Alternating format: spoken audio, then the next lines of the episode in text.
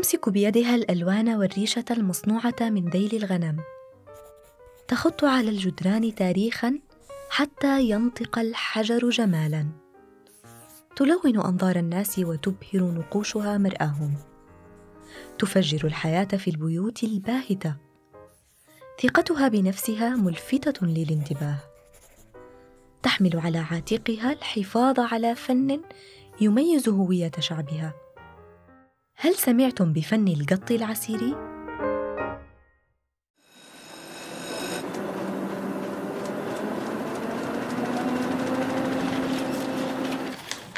عنب بلدي بودكاست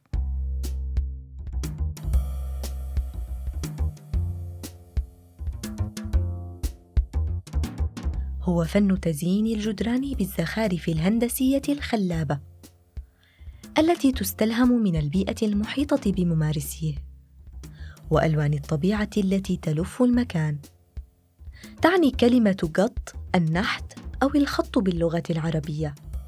والعسير لأن منشأه وتطوره كان على جدران مدينة عسير جنوب السعودية منذ مئات السنين. وأخذت النساء في المنطقة على عاتقهن ممارسة هذا الفن وحمايته من الاندثار وفاطمة أبو قحاص كانت إحداهن بل وتميزت عن الكثيرات بفنها ونجحت على مدار سبعين عاما بنقش اسمها على لوحاتها التي خطتها فوق جدران السعودية. نقشن بإبداع على جدران المنازل في مناطقهن وخصوصا منازل الأثرياء قديما إذ كانوا يتنافسون بتزيين بيوتهم كل منهم يريد أن يحظى بنقش مميز أكثر من البقية. ما أتاح للنساء المحترفات التنافس بالحرفية والبراعة.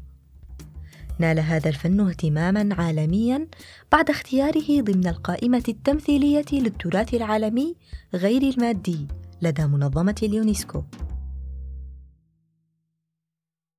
في مدخل فندق قصر مدينة أبها الفاخر. عند دخول هذا الفندق ستتمكن من رؤية جدار مميز تملأه النقوش بمختلف الألوان الزاهية المتناسقة. إتقان الخطوط وتمايزها ملفت للانتباه هنا. لن يخطر ببالك للحظة أنه رسم يد دون استخدام القوالب الجاهزة. شاهده مصممون عالميون أدهشتهم براعة الفنانة التي خطته هي فاطمة أبو قحاص صاحبة هذه اللوحة الفنية التي استطاعت جذب أنظار الزوار إلى الفن العسيري وسحره. لم يكن قصر أبها الشاهد الوحيد فهي من زينت العديد من المزارات السياحية مثل حصن رازح وبيت آل الزهر في الخليس وحصن آل علوان الذي يضم متحف ألمع الدائم للتراث. ما اسمك مجددا؟ فاطمة. حسنا يا فاطمة. هل ترين هذا الجدار؟ نريدك أن تحوليه بالكامل إلى رسومات من فن القط العسيري. إنه جدار كبير. نعم نريد أن نحافظ ونشير إلى تراثنا الفني في هذه المنطقة ويمكنك الاستعانة بمن تشائين. حسنا. سيكون معك شخص من الفندق لتلبية احتياجاتك من الألوان والفرش وبقية ما تحتاجينه. سأصنع ما يعجبك. كن واثقا. لم تتلقى فاطمة تعليما أكاديميا ولم تتردد إلى دروس التصميم أو الرسم وتعلمت فن القط من والدتها في الثامنة من عمرها حتى بدأت بإتقانه في سن الرابعة عشر. فكانت ترسم على جدران المنازل مثل باقي النساء في منطقة رجال ألمع حيث اشتهر النقش وانتشر القط بأشكاله. لم تحصل على أي شهادة علمية. فاطمة لا تقرأ ولا تكتب لكنها أنطقت الجدران وتفوقت في هذا الفن معتمدة فقط على ممارسته وتلقيه.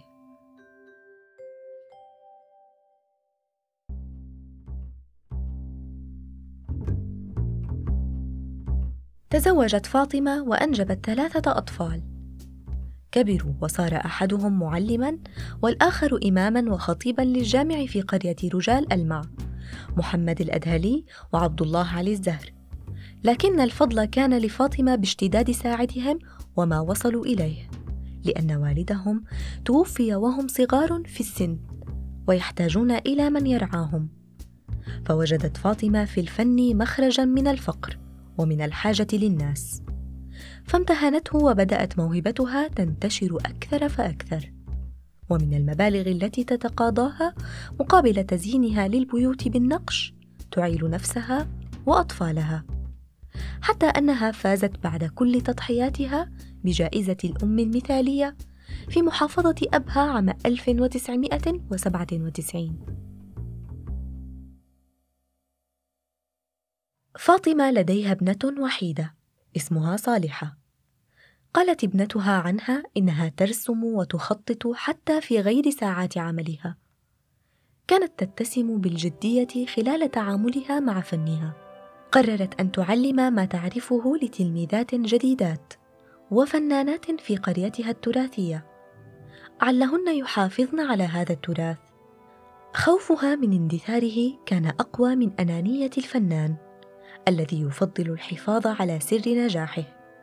فعلمت نساء لمع اسمهن لاحقا في مجال فن القط مثل فاطمة الألمعي وزهره الألمعي وفوزية بارزيق وغيرهن الكثيرات. هذا لا يعني أنها لم تحتفظ بسر ما لنفسها لأن أناملها كانت ترقص رقصا على الجدران التي تزينها. كان الفنانون يحسدونها على براعتها.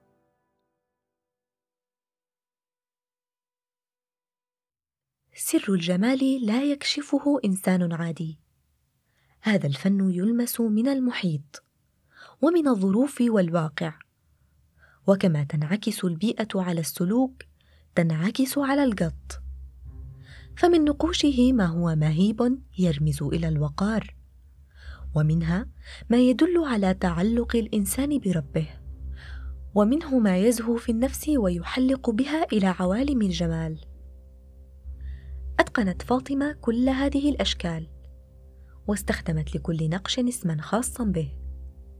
فالختمة هو الشكل المربع والعمري هو الشكل الذي يتكون من الخطوط فقط والبنات والمحاري والأمشاط ومن النقوش ما يرمز إلى مصدر الرزق وهي سنابل الحياة.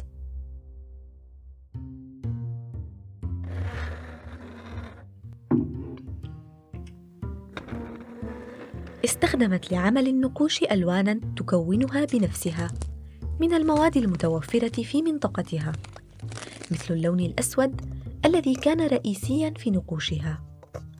تستخرجه من جمع الفحم ثم طحنه وتضيف الصمغ إلى الخليط ليكون لامعا وجاهزا للاستخدام. أما اللون الأحمر فكانت تجمع لصنعه الأحجار الحمراء وبدرجات مختلفة. ثم تضيف الرز المحمص وتطحنه في مطحنة يدوية ليكون بالدرجة التي تريدها. أما الألوان الأصفر والأزرق والأخضر كانت تشتريها صلبة من التجار في البلدة ثم تطحنها وتضيف الصمغ إليها. إذا الصمغ هو من المواد الأساسية في نقوشها واستمدت فاطمة الكثير من أدواتها من وحي الطبيعة. فريشتها التي ترسم بها مصنوعة من شعر ذيل الأغنام. تضع معها خيوطا رقيقة لتثبت الألوان عليها.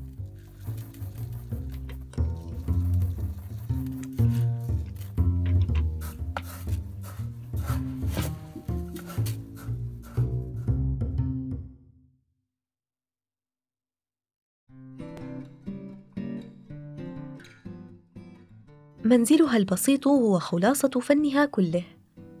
فنقشت على جدرانه ما تشاء ورسمت على جدران صالة الرجال وصالة النساء مع أن هاتين الصالتين في بيتها يبلغ طول جدارهما سبعة أمتار فقط إلا أنها استغرقت وقتا طويلا في عملهما ولم تنتهي من الخط عليهما إلا بعد عشرين يوما من العمل المتواصل ماذا تفعلين يا أمي؟ أحضر الألوان سأغير منظر هذا الجدار. سأزينه وأضيف عليه إبداعي. لكن أخشى عليك من التعب يا أمة. أتسمي هذا تعبا يا بني؟ إنه المتعة الجميلة التي أشعر خلالها أنني حية وإني انتصرت على الحياة التي ظلمتني كثيرا.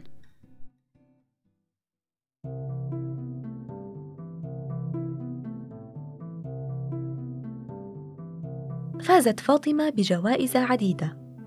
وشهادات تقديرية من اللجان التراثية في منطقة عسير.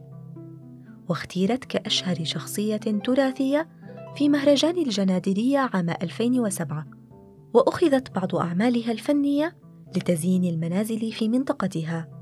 هي من أبرز النساء المهتمات بفن القط وأكثرهن حضورا واهتماما حتى أن ما حدث في أواخر عام 2015 كان ينسب الفضل فيه إليها. حيث نقشت 12 امرأة على جدار بطول 18 مترا نقوش القط. وعرض هذا الجدار في الأمم المتحدة في نيويورك. واعتبر هذا الحدث هو الأهم في تاريخ إبراز فن القط وتعريف الناس عليه. نقشت فاطمة بيوت جميع أبنائها. كانت فخورة بفنها. وتتبع آراء الناس فيه. ومهتمة بدرجة إعجابهم به. تمتاز شخصيتها بالجدية ولم تكن أيام شبابها كباقي أبناء جيلها فلم تجد وقتا للترفيه عن نفسها. بقيت أعمالها أثرا لأي باحث في مجال القط العسيري. هي جريئة بقول الحق ولا تخجل من إبداء رأيها وانتقاد ما تراه خاطئا. كانت أكبر منافسة للنقاشة المعروفة شريفة بنت أحمد. إحدى أهم ممارسات القط حينها. حتى أن الكاتب الفرنسي تيري موجي قال في كتابه الهندسة المعمارية والفن الجداري في عسير إن الفنانتين كانتا الوحيدتين المتنافستين في هذا المجال وتنافسهما كان ينتج لوحات عظيمة. لكنه قال إن شريفة كانت ترسم بيدها أما فاطمة فتستخدم المسطرة. وما زال سكان قرية فاطمة مصرين على المقارنة بينهما. بالرغم من موت شريفه عام 1995 إلا أن أهل القرية كانوا يحتدون بالوقوف إلى جانب شريفة أو فاطمة. نعم لقد غصت في تاريخ الفنانتين. كانتا حالة غريبة بالنسبة للمجتمع السعودي المحافظ. علي القول أن كلتاهما وأقصد شريفة وفاطمة كانتا على درجة عالية من الإبداع وسطرتا اسميهما في تاريخ هذا الفن وتاريخ المنطقة. ربما لو كانت الظروف مختلفة لقدمتا المزيد والمزيد. ما تزال أعمال فاطمة وشريفة شاهدة على إبداعهما. لقد استمرت فاطمة بالعمل في هذا الفن سبعين عاما. هل تتخيل إنها مدة طويلة جدا وهو أمر عظيم بالتأكيد؟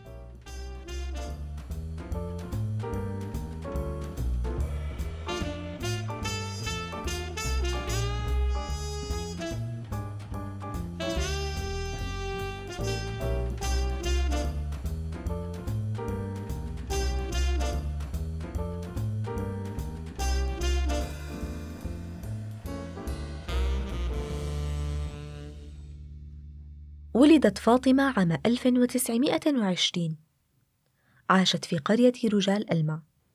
كانت حياتها مليئة بالعمل.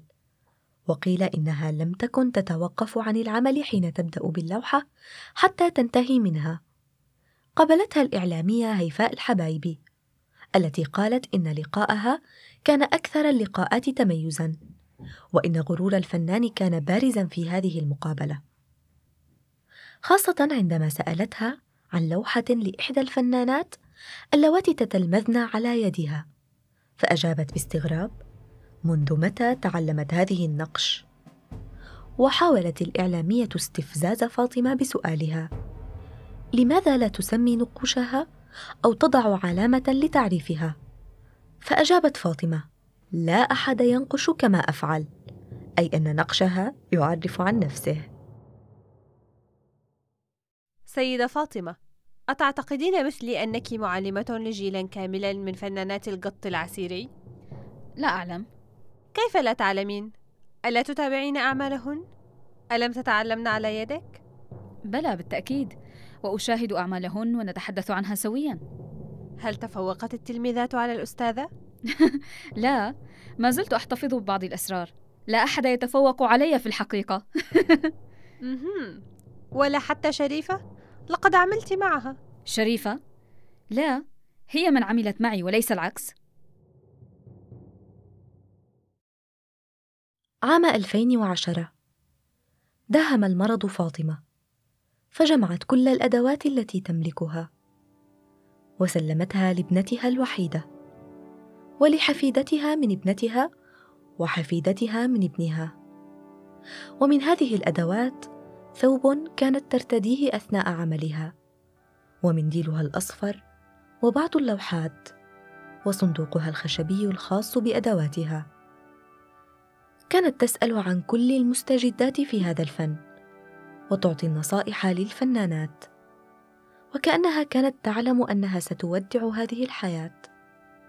فرفضت أن تموت إلا وهي مطمئنة على أن فن القط العسيري مستمر. ففي عام 2010 اشتد مرضها ورقدت في المستشفى ثم ساءت حالتها وتوفيت عن عمر يناهز التسعين عاما في حزيران من نفس العام تاركة للعالم فنا من أجمل الفنون وأكثرها إثارة للاهتمام. استمعتم إلى بودكاست نساء من عنب بلدي. أعددت هذه الحلقة وقدمتها. أنا سكين المهدي. نحن موجودون على Apple Podcast، Google Podcast و SoundCloud